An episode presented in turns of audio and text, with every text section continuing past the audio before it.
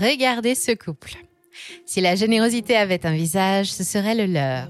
Vous avez reconnu Bill et Melinda Gates, les amoureux les plus célèbres de la Silicon Valley, et qui sont souvent présentés comme les plus grands philanthropes de toute l'histoire.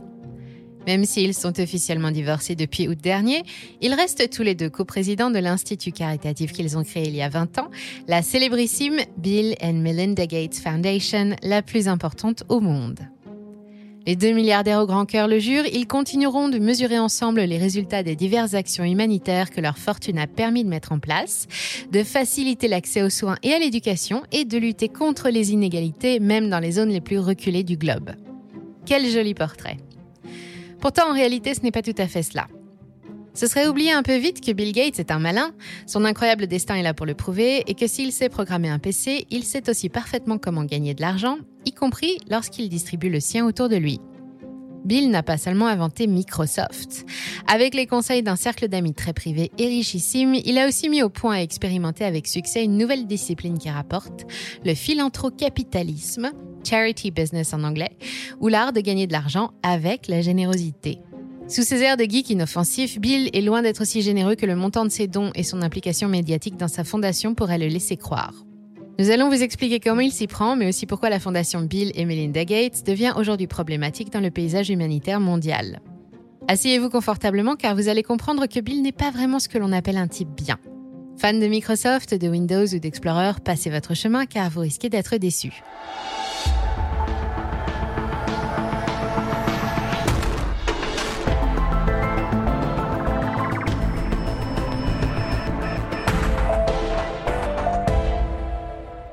William Henry Gates, de son vrai nom, est un personnage très ambivalent. D'un côté, parce qu'il a été le premier à croire en l'avenir de l'informatique domestique, il a permis à l'humanité de faire un énorme bond technologique qui a considérablement amélioré la qualité de vie de millions d'êtres humains. De l'autre, il ne comprend pas pourquoi il est fréquemment accusé de réparer avec sa fondation des dégâts qu'il a lui-même causés via son entreprise Microsoft ou au travers de ses partenaires, de ses utilisateurs ou encore de sa fondation. Il a fondé Microsoft sur un coup de tête avec Paul Allen, son ami et associé rencontré sur les bancs de la Lakeside School de Seattle et passionné d'informatique comme lui. Nous sommes à la fin des années 70 et à l'époque, la discipline n'en est qu'à ses débuts. Personne n'a vu arriver la révolution numérique de la fin du XXe siècle aussi bien que Bill.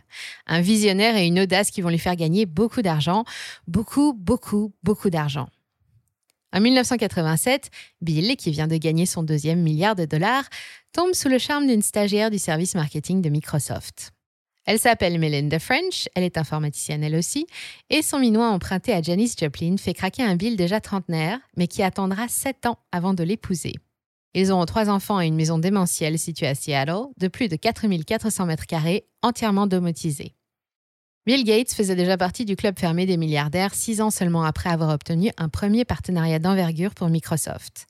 Un accord avec le géant informatique IBM pour équiper les ordinateurs d'un tout nouveau système d'exploitation baptisé MS-DOS et qui permet au passage à la société de faire son entrée en bourse. Depuis, Bill n'a jamais quitté le classement des plus grosses fortunes mondiales. Mais la plus grosse fierté du couple, c'est la Fondation, aujourd'hui devenue la plus grosse institution privée de soutien humanitaire. Depuis 2008, Bill a même abandonné la direction de Microsoft pour ne plus s'occuper que de ses affaires philanthropiques. Mais comme tout job à plein temps, il faut que ça rapporte de l'argent. Lorsqu'il crée la fondation avec Melinda en 2000, il est l'homme le plus riche du monde depuis trois ans déjà. Aujourd'hui, il caracole toujours dans le haut du classement Forbes avec une fortune personnelle estimée à 124 milliards de dollars en 2020.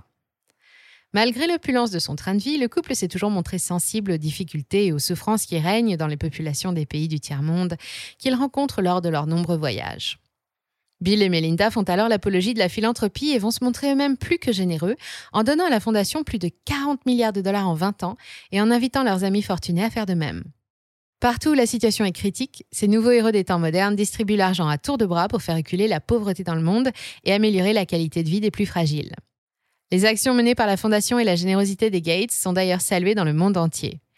Elle finance la Banque internationale pour la reconstruction et le développement, la BIRD ou encore l'Organisation mondiale de la santé. Pourtant, quelque chose ne va pas. Bill donne sans compter, il distribue son argent, promet de léguer au reste du monde, mais il continue de s'enrichir. Et pas qu'un peu, en 2020, sa fortune a fait un bond de 41 milliards de dollars, soit la bagatelle d'un peu plus de 75 000 dollars par minute en pleine crise économique mondiale. Certes, les actions de Microsoft lui rapportent beaucoup d'argent, mais depuis qu'il en a quitté la direction pour ne plus se consacrer qu'à la gestion de sa fondation, Bill en gagne encore plus. Alors, qu'est-ce que ça cache? Pour comprendre comment il s'y prend, il suffit de se pencher un peu sur la structure de sa fondation. En réalité, elle se compose de deux entités, la fondation en elle-même et le trust. La première entité est l'organisme humanitaire chargé de récolter et de distribuer les dons ou de jouer un rôle de représentant devant les organisations internationales comme n'importe quelle autre ONG dans le monde. La seconde est un fonds d'investissement dans lequel sont placés tous les capitaux reçus, ceux qui proviennent des dons, capitaux qui sont ensuite investis sur des actions pour assurer un rendement correct. Et on parle de dizaines de milliards de dollars. La Gates Foundation Fund est le 25e plus gros hedge fund du monde, avec plus de 50 milliards de dollars de dotation. Mais ce que l'on sait moins, c'est que ce fonds d'investissement est un trust et que Bill, en réalité, n'a pas vraiment donné. Un trust, c'est ce que l'on appelle en français une fiducie et que le droit définit de la façon suivante. L'opération par laquelle un ou plusieurs constituants, ici Bill, transfèrent des biens, des droits ou des sûretés, ici de l'argent, présent ou futur, à un ou plusieurs fiduciaires, dans notre cas la société qui gère le trust, qui, les tenant séparés de leur patrimoine propre, agissent dans un but déterminé au profit d'un ou plusieurs bénéficiaires, autrement dit la fondation. C'est ce qui se passe quand Bill donne 41 milliards de dollars à sa fondation. Il ne fait que lui confier l'argent en gestion et le sépare de son patrimoine propre. Mais il n'est pas utilisé pour aucune action humanitaire. Il n'est pas dépensé, nous l'avons vu, il est investi. Ces 41 milliards de dollars sont toujours là, bien au chaud, avec ceux des autres généreux donateurs de la fondation. Le but déterminé du trust ici présent est de faire fructifier l'argent pour dégager des bénéfices distribuables. Ces bénéfices distribuables, dividendes, loyers, intérêts ou coupons, sont ensuite reversés à la fondation, la première entité, qui alors seulement répartit les fonds sur les divers programmes financés. Mais cela ne s'arrête pas là, car à sa mort, Bill a promis de ne laisser que 10 millions de dollars à chacun de ses enfants et de léguer 90% de sa fortune au reste du monde, via sa fondation évidemment. Fondation qui sera immédiatement dissoute puisque le transférant, Bill, sera décédé et qu'un décès signifie la fin immédiate de la fiducie. Tout l'argent de Bill passé sur les comptes du trust reviendra alors légalement à un bénéficiaire désigné, en l'occurrence ses héritiers, et sans frais. Quand le monde applaudit la générosité du milliardaire, en réalité, c'est son habileté à échapper au fisc qu'il faudrait récompenser. Ce n'est certes pas très moral, mais ce n'est pas illégal. Bill ne fait qu'utiliser les failles d'un système fiscal dépassé. Mais vous n'avez pas encore tout vu car la fondation est également un moyen très efficace de gagner encore plus d'argent. Ce que la fondation distribue, ce sont les intérêts d'une épargne colossale constituée par de généreux et richissimes donateurs. Et s'ils donnent autant, ce n'est pas par bonté de cœur, mais parce que ça la rapporte de l'argent. Oui, vous avez bien entendu, et nous allons vous expliquer comment. Quand on examine le contenu du portefeuille d'actifs sous gestion, on constate la présence de nombreuses sociétés très rentables, mais qui œuvrent dans des secteurs controversés, comme les énergies fossiles, la malbouffe, l'armement ou la chimie. Certains d'entre eux sont même bénéficiaires de généreuses subventions de la Fondation Gates, comme Coca-Cola en 2014, qui a perçu pour ses plantations plus de 500 millions de dollars. Le portefeuille est majoritairement composé de titres Berkshire Hathaway, le fonds d'investissement de Warren Buffett. Or, Berkshire est accusé, comme Bill Gates, d'encourager le développement de ces secteurs en continuant d'y investir de l'argent.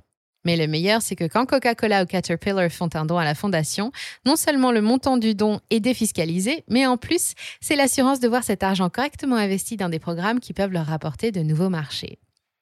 Ce ne sont donc rien de plus que des investissements. Et voilà comment, sous couvert de générosité, de grosses multinationales investissent différemment pour obtenir de nouvelles sources de revenus. Et ça, c'est grâce au philanthrocapitalisme ou l'art de faire des affaires avec l'humanitaire en lui appliquant des principes libéraux. Dans la pratique, cela se traduit par une sélection rigoureuse des projets soutenus par la Fondation Gates. Ceux-ci doivent visiblement permettre d'améliorer les conditions de vie de populations en détresse, notamment en termes de santé ou de sécurité alimentaire, mais ils doivent également être source de bénéfices commerciaux. Voici deux exemples de projets, à première vue au caractère humanitaire développé, mais aussi plus que rentable, mis en place grâce au soutien de la Fondation pour chacun de ces secteurs. La santé d'abord, avec les laboratoires GlaxoSmithKline. En 2015, la Fondation soutient un programme de lutte contre le paludisme en Afrique et en Asie, la Malaria Vaccine Initiative. Son intervention permet à GSK de faire valider sa solution vaccinale auprès de l'OMS, plutôt que l'autre solution avancée, une plante médicinale facile à cultiver et très efficace contre le virus, l'artémisia. Bill Gates, qui ne croit qu'en la technologie, ira jusqu'à faire pression sur l'OMS pour faire interdire l'utilisation de l'artémisia, proposée alors comme alternative peu coûteuse et idéale pour favoriser une plus grande autonomie des pays touchés. Bien évidemment, ces vaccins ont eu un coût en partie pris en charge par la Fondation à hauteur de 160 millions de dollars. Mais où est allé l'argent? Dans les caisses du laboratoire qui se félicitent de voir que la générosité finalement ça rapporte. Les actions en faveur de l'agriculture dans les pays en voie de développement sont aussi loin de ressembler au tableau idyllique qui nous en est dépeint. Elles sont surtout orientées vers la formation des agriculteurs et futurs agriculteurs locaux à l'utilisation et à la gestion de semences brevetées et de produits phytosanitaires estampillés Bayer-Monsanto, un titre que l'on retrouve dans le portefeuille de Berkshire Hathaway. Selon la Banque mondiale, les marchés agricoles émergents en Afrique représentent un potentiel de plus de 1000 milliards de dollars en 2030. Il serait dommage de laisser les semences libres et l'agriculture naturelle se répandre trop facilement. Bill pourrait rater une occasion de gagner de l'argent. Sous couvert d'action humanitaire, les projets soutenus par la Fondation se révèlent donc d'alléchantes sources de nouveaux marchés sur des secteurs stratégiques. Ce faisant, elle éloigne ces pays en difficulté des autres solutions existantes, moins coûteuses et plus faciles à mettre en place, pour gagner leur indépendance alimentaire, sanitaire ou énergétique. Ainsi, ils continuent à dépendre de l'aide internationale encore et encore. Pendant ce temps, la taille et le pouvoir de la Fondation Gates ne cessent de grandir. À tel point qu'aujourd'hui, elle est le deuxième plus gros contributeur de l'OMS et elle est à l'origine du plus gros montant investi dans la recherche contre les maladies infectieuses, avec plus d'un milliard de dollars de subventions distribuées.